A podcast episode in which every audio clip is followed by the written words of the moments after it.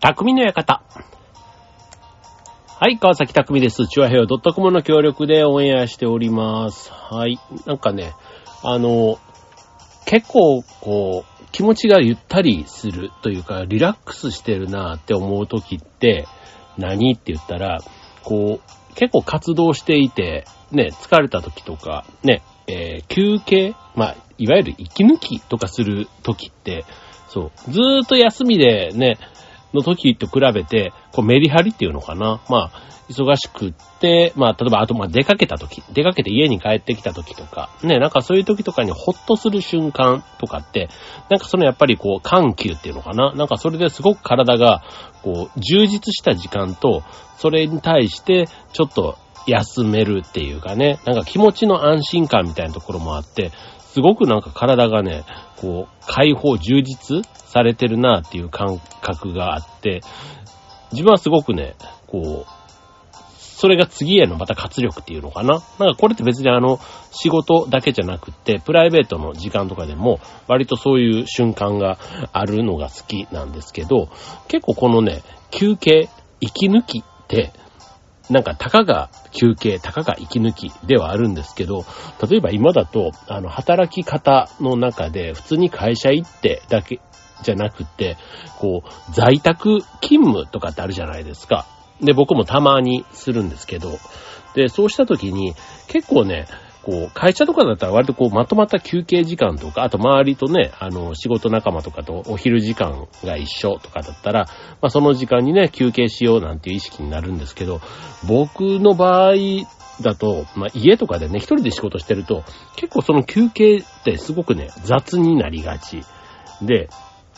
なんかこう、わーってこう集中してたりすると、まあ取り忘れるというかね、なんかその辺がね、ちょっと曖昧になることがあって、うん、まあでもね、このやっぱりね、息抜きというか休憩の時間って挟んだ方が、全体としてのなんか仕事の効率、成果が上がるなんていうのもね、なんか専門家の研究結果なんかでもあるみたいなので、まあある意味ね、仕事を効率よくやるには、ぶっ通してやるんじゃなくて、要は休憩せいっていうことのようなんですね。はい。で、えっと、まあ、バタバタね、結構忙しいってみんな思ってるし、うん、なかなかね、まあ、休憩自体はでもそうは言ってもね、体が疲れちゃったらやっぱ休憩したいなって思う時ってあるじゃないですか。ね、だから、まあ、いわゆる本当の意味の休憩をちゃんと取りましょうっていうのをね、まあ、今日話ができたらなぁなんて思うんですけども、うんと、まあ、これ、科学的にみたいな話で言うとちょっと話が長くなっちゃうんですけど、まあ、休憩することで、えっ、と、まあ、モチベーションや集中力を回復させて、まあ、心と体のね、健康を改善し、生産性と想像力を高める効果があるということが、まあ、研究結果からも出ていますと。あとは、まあ、ね、多忙を極めるみたいなね、まあそういう現代のね、皆さんっていうかね、まあ自分はちょっとさておきですけども、まあ世の中のね、えー仕事をしてる人っていうのは割と忙しい時間を過ごしてる方が多いから、まあその仕事の、まあプレッシャーだとか負担による疲れとか、あとストレスからね、自分を切り離す時間っていうのを、あえてね、積極的に取る、ね、ことで、えーより健康的にまあ、例えば食事、運動、ね。まあ、そういったところと、もう相まって、えー、健全な生活習慣がもたらされることにつながると。まあ、要は休憩することで、よりハッピーな生活が、えー、送れるということで、えー、とても大事なことなんだよっていうことを、この研究の中では言われています。はい。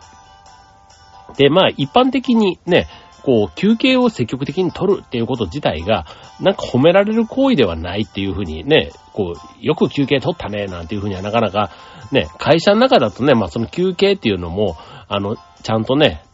取らないと、ね、会社的にはなんかこういろいろあるっていうことで、まあ言ってはいますけども、あんまりね、その休憩をよく取ったねってね、なんか子供だったら、よくお昼寝でよくできたね、なんていうことで褒められたりもしますけど、大人になるとね、なかなか休憩で褒められることはまずないと思うんですけども、うん、まあその休憩のね、取り方として、まあそれもね、過ごし方みたいなところが、まあ心の状態、いわゆるあの精神衛生上良くなることがあるということで、まあストレスをね、回避するためにも、うんと、なんかストレスも、まあ、要は二つあって、えっ、ー、と、ただプレッシャーとかでも、こう、多少のプレッシャーはあった方が、体に良いと。ね、例えばやる気になるとかね、よく緊張とか、なんかホームランを打たないとダメなバッターボックスに立った時とかの緊張感は逆に良いストレスっていう風に言われていて、一方で、こう、すごく心をなんかこう、浪費させるっていうのかな。燃え尽きさせてしまうような悪いストレスっていうのも一方ではあったりするんですけども、うん。まあ、ただね、こういったストレスに対しても、例えばあの、ストレスを回避する、その休憩、まあ、その休憩の中でも、あとは寝るっていう時間に当てたりすると、すごくこのストレスが軽減させられるなんていう効果があったり、あとは、あの、免疫力を高める効果なんかもあると言われています。休憩すること。な、なんかそれは感覚的にわかりますよね、でもね。こう、休憩なくって、ね、ぼっと、没頭してると、結構それでね、こう免疫力が下がって風邪をひいたりとか、ね、なんかそういうのも経験上あったりすると思うんですよね。で、例えば頭痛とかイライラとかね、あと食欲がね、落ちたりとか、ね、不安な気持ちになったりとか、ね、そういったところなんかもやっぱりこの休憩がうまく取れてなかったりすると、そういうことにつながっていくなんていうふうに言われています。はい。ではね、えー、この後、ね、生活の中にね、休憩、息抜きをうまく取り入れる方法、ね、今日はご紹介していきたいと思います。テーマ、休憩、息抜きでお送りいたします。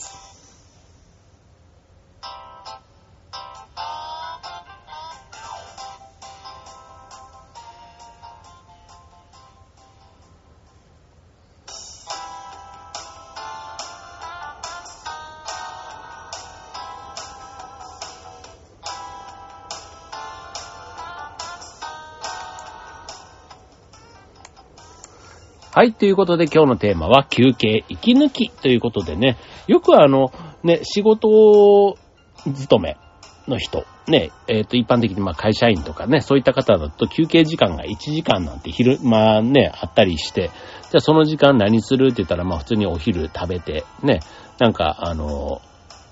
なんだ、スマホ見たりとか本読んだりとか、まああとは自由に過ごすという人多いと思うんですけども、あとその中で割と昼休み寝てますなんていう人も多いと思うんですよね。で、それのためのこう快眠グッズ、快適に過ごすためのね、仮眠グッズっていうのかな。だからそういうのもね、あったりして、あとはその仮眠も、で、15分以上寝るとなんかね、逆にこう、脳が休まりすぎて、ね、午後の仕事に支障をきたすなんて話もあったりしますけど、まあ僕の場合はね、もし仮眠を取るんだったらね、15分だとちょっと物足りないなーっていう感じもありますけど、確かにね、あの、まあ、20分、20分寝るとね、結構スッキリするなっていう感じ。まあ、ただ、たかが5分なんですけど、そう。でも、15分ぐらい目をつぶって、本当に意識が飛ぶところまでふって落ちる瞬間みたいなのがあると、多分ね、短いけど、脳も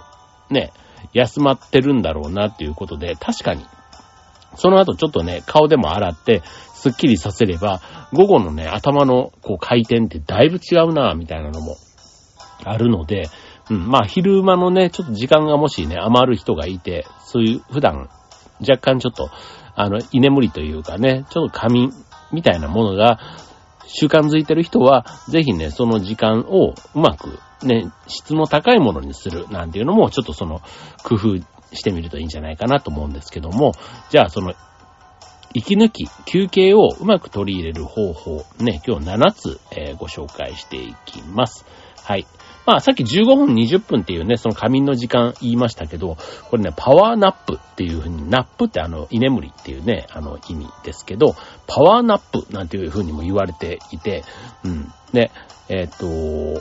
まあなんかそういうのもね、本当にあの、もう科学的にというか、で、えっと、肉体的、そういうなんか体の研究の中ではね、すごくいいっていうふうに言われているので、まあ積極的にね、休息、休憩の中でね、仮眠を取るっていうのはね、すごく手っ取り早い、誰でもできるっちゃできることかと思うので、はい。まあ、今からご紹介するのは7つ、ね、そのコツをご紹介します。まあ、自分に合ったものがあればね、ぜひ取り入れてもらいたいなと思いますけども、はい。一つ目、スケジュールを共有する。はい。えー、まあ、これあの、サラリーマン、ね、会社員の方だったら自分がいつ休憩するのかなんていうことで、普段だったら結構ね、スケジュール表を、まあシステムとかね、ああいったものをスマホとか、ね、まあ要はみんなと共有できるような状態になってることって多いと思うんですよね。今、自分が会議中なのか、ね、どっか出かけてるのか、ね、何してるみたいな、作業中なのか、みたいな、そういったものをね、スケジュール管理してる人多いと思うので、まあ、あの、周りから見て、ね、あなた自身が、まあ、何をしている時間なの？いる時間なの？いない時間なの？みたいな。まあ、休みですとかね。まあ、わかりやすく言ってそういうことも含めて、わかるようにしておくと。うん。で、そうすると、あの、休憩に関しても、ね、結構、もう昼も夜も、あ昼も夜もじゃ朝も昼もか、午前も午後も、打ち合わせいっぱいだよ、なんてなっちゃうと、例えばね、12時、1時で休憩っていうのが、固定で決まってる人だったらいいんですけど、そうじゃない人だったりすると、結構ね、休憩が、やや曖昧になりがち。だったりするので、まあ、自分のためにね、決めた時間に休憩を取るっていうことで、スケジュールをね、周りにこの時間私は休憩してますよっていうのがわかるようにしておく。そうするとその時間はね、打ち合わせとか電話とかね、あの、なかったりするので、はい、あの、安心して休めますというとこです。はい、続いて二つ目、境界線を設けることと。はい、えー、これをしている、えー、まあ、えー、のは自分がやりたいからなのか、必要だからなのか、まあ、衝動的にやっているのか、みたいな。ね、あの、これ、まあ、要は休憩の必要性みたいなところをちゃんと考えてやることが大事ですということです。まあ、要は何かっていうと、まあ、自分が休憩をね、えー、大切にしているからこそ、ね、ちゃんと、そのオンとオフの境目、境界線をきちんと設ける姿勢が大切ですと。はい。まあだから、その休憩する時間をね、もしなんか、ちょっと休憩中悪いけど今みたいな話になってきたときに、ちゃんと今は休憩中ですっていうのをね、まあ、これはね、ちょっとね、あの、もしかしたらこれあの、言ってる方が海外の方なので、海外だと割とその辺ね、ドライにというか、スパッとね、あの、切れるかもしれないけど、日本人の場合だと割とね、その辺もね、いやーだって困ってるからね、休憩中ごめん、申し訳まあでも一言そうやって言ってくれればね、まあ、自分も協力するというか、それをね、無限に、まあ今は休憩中ですからなんていう人はあんまり日本人はいないような気がしますけども、まあただね、その辺は今度声かける側も、その境界線、うん。本当にその休憩中だったらちょっと休憩終わるまで本当にね、我慢できるないものなのか。なんかそんなことをね、考えて、お互い気持ちよくね、休憩取れるようにするというのが大事かもしれませんね。はい。えー、続いて、これ僕初めて聞きました。肉線。肉線って、を実践してみるって、肉線ってわかります ?N-I-K-S-E-N っていう、これ、あの、オランダの、オランダ流のコンセプトだそうで、何もしないという意味なんだそうです。例えば、窓の外を眺めるとか、音楽を聴くといった、えー、まあ様々な方法で、要は無目的な活動を含んでいると。まあこれあの、5分から10分ぐらい、いわゆる休憩時間をとって、どこか静かでリラックスできる場所で自分の気を散らすような、えー、てのものから解放されるというね、なんかものだそうです。あの、まあ、過ごし方もね、さっきも音楽聴くとか言いましたけども、あの、まあ、大きく深呼吸して、まあ、作業を一旦やめると。まあ、だから、ね、自分の席でいてもね、ちょっと背伸びするとか、まあそういったことでもいいのかななんて思うんですけど、まあ常にね、まあトイレとかはね、定期的に行くと思うんですよね。だからそのトイレに行く時間とかでね、ちょっとあの、自分の席から離れて、ね、ちょっとかい、常にか何か集中し続けている状態ではなくて、一時的に集中から解放されることが大切ですと。これ、肉線って言うそうです。初めて聞いた。はい。続いて、四つ目。一日の中に20分間の散歩を取り入れようと。うん。えっ、ー、と、屋外に出て、体を動かすのは、えー、心と体の健全に非常に有効ですと。周囲の環境に気を配り、森林浴のルールに従い、もうこれほんと森林浴っていうのもまたこれもね、ちょっと海外っぽいね、発想ですけども、まあ、いわゆるあの、空を見ようって話ですよ。空を見て、ね、空気をね、こう、森の空気、まあ、なかなか森はちょっと都会にはないかもしれないけど、ただ公園とかでもいいと思います。ね。なんかこ木に覆われた公園とか気持ちいいじゃないですか。ね、そういったところで、えー、あえて携帯電話も使わないという、そんな時間を1日20分。うーんね、20分。これね、まあ、なかなか通勤とかでね、こう、なんかこう、そういう途中とかにそういうこと、その通勤時間が結果的にそれに当てられてるとかっていうんだったら一番ね、いいかもしれないですけど、なかなかそうじゃないんだとすると、適度な運動とかね、もしね、やるときに、あの、まあ、これ、相当志高ければ、例えば朝走るとかね、まあ、なんかそういうのとかでもいいかもしれませんけど、うん。まあ、でもね、あの、散歩、要は体を動かすっていうこと自体は、ね、一日の中でも、やっぱこれぐらい入れとかないと、あの、運動不足になるというところかなと思うので、はい。まあ、そういう体を動かせ、動かして、程よくね、疲れというか、なると、睡眠の質も上がりますから、まあそういう意味のま20分の散歩っていうのが一つ例として出ています。はい、えー、続いて5つ目。仕事の合間に仮眠を取る。ね、パワーナップ。さっきからよく出てきていますけども、まあ自宅勤務している場合なんかだったらもっとね、取りやすいかもしれませんね。あんまり寝すぎはダメですよ。人が見てないからって言ってね。はい。20分間のパワーナップをまあ積極的にとって、まあ活力を回復させましょうと。ね、体と心、ね、心と体のリセットをし、エネルギーレベル、仕事ぶり、ね、えー、気分を高めるのに役立つことが、もうこれは、えー、研究でも証明されていますと。いうことで、まあ、さっきのね、昼休み中の仮眠とある意味、まあ、同じですし、まあ、自宅でね、在宅勤務とかしてる場合だったら余計にね、周りのその声とかね、あの、邪魔にならないから、より集中してね、メリハリをつけられるというところかなと思います。はい、続いて6つ目、えー、自分の好きなことをする。はい、まあ、休憩っていうことだから別に寝なくてもいいわけですよ。ね、だから仕事以外のことで自分のやりたいことをする。ね、結構休憩時間に本を読んでる人とかね、あと、まあ、音楽聴いてる人とか、ね、なんかいろんな過ごし方ってあると思うんですけども、まあ、あの、なんか美味しいランチをね、いつものランチではなくて、なんかね、外食が多い方だったら、なんかそういうのですよ気分転換みたいなね、時間を当ててみるとかね。まあそういうことで、やっぱりこうメリハリ切り替えのことを入れると脳にもや優しいというかね、こう、体にも良いという、そんな効果があるというところですね。自分の好きなことをね、休憩の時にするということです。はい。で、最後、えー、おしゃべりということで、まあこれね、おしゃべりをするのもっていうことで、あの、まあ休憩時間、ね、他の人と、あの、仕事している場合でも、あの、まあ、仕事中にね、別にね、あの、喋るのが悪いこととは思わないので、まあ、短いね、おしゃべりなんかも別に仕事中してもいいし、まあ、休憩時間だったらね、もっとこう、ざっくばらにというかね、プライベートの話とか、いわゆるぺちゃくちゃね、喋る、そういう、あの、おしゃべりが、まあ、許容されるじゃないですか。ね、仕事中にあんまりね、ガーハーって笑ってやってたら、おいおい、仕事しろみたいな話にもね、なるかもしれないけど、うん、まあ休憩時間はね、本当になんかバカ話みたいなね、休みの日何してたとか、ね、あ、そういう話も全然してもいいわけじゃないですか。うん、だからそういうなんか楽しい時間に変える、休憩時間をね、なんかそういう風にするのに、おしゃべりをするっていうのもとても、あの、いいというところですね。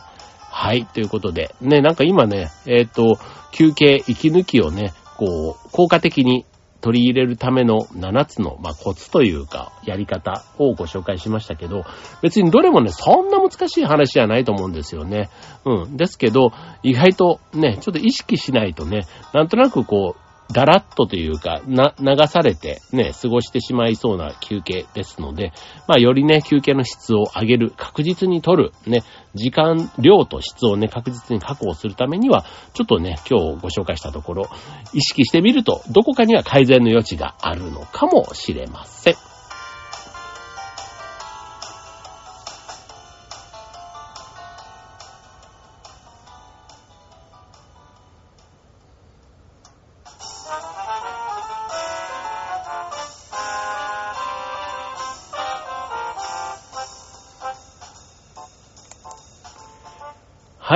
ということで、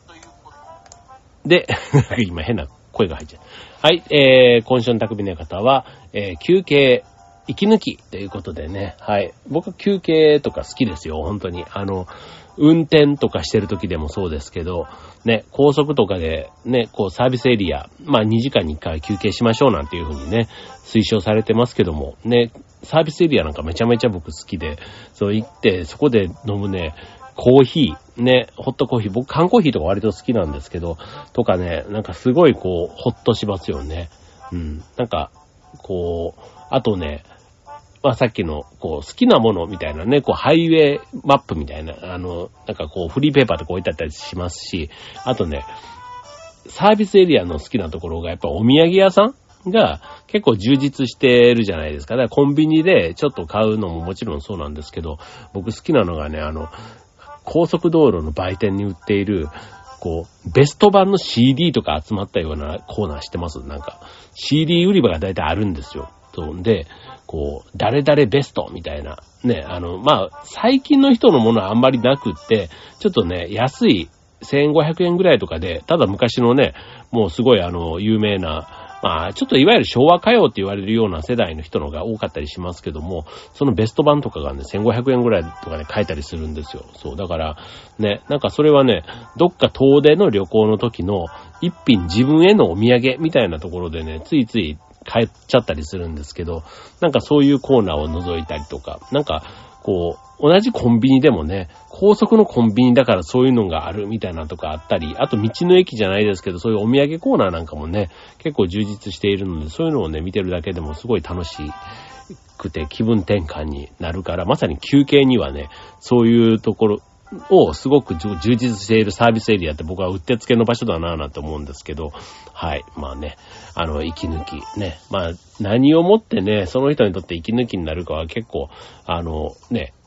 10人問えるというか人それぞれかなと思うので、まあ自分に合った休憩方法はぜひ持っといた方がいいかなって思いますけども、はい。まあ休憩のね、取り方の上手い下手かね、結構ある意味あの、その日その日の過ごし方だけじゃなくって、その後の人生とか、まあそこまで言うと急に今飛びましたけど、ただね、僕そこまで影響することってあるんじゃないかなと思うんですよね。こう、疲れを要は取るって、ね、こう、その日だけじゃなくて、慢性的にね、疲れてこう溜まっていったりもするので、まあ毎日の疲れをね、その瞬間に解消できるテクニックをちゃんと持っている、なんて考えたら、ね、たかが休憩、されど休憩、みたいなところってあるかなと思います。はい、ということでね、まあ今日はあの、まず休憩が、まあ、息抜きが、まあ人生を変えるとまでは言わないですけど、はい、ぜひね、ちょっと参考にしてもらいたい7つのコツお送りいたしました。ということで、えー、今週の匠の館、ここまで。ではでは、バイバーイ。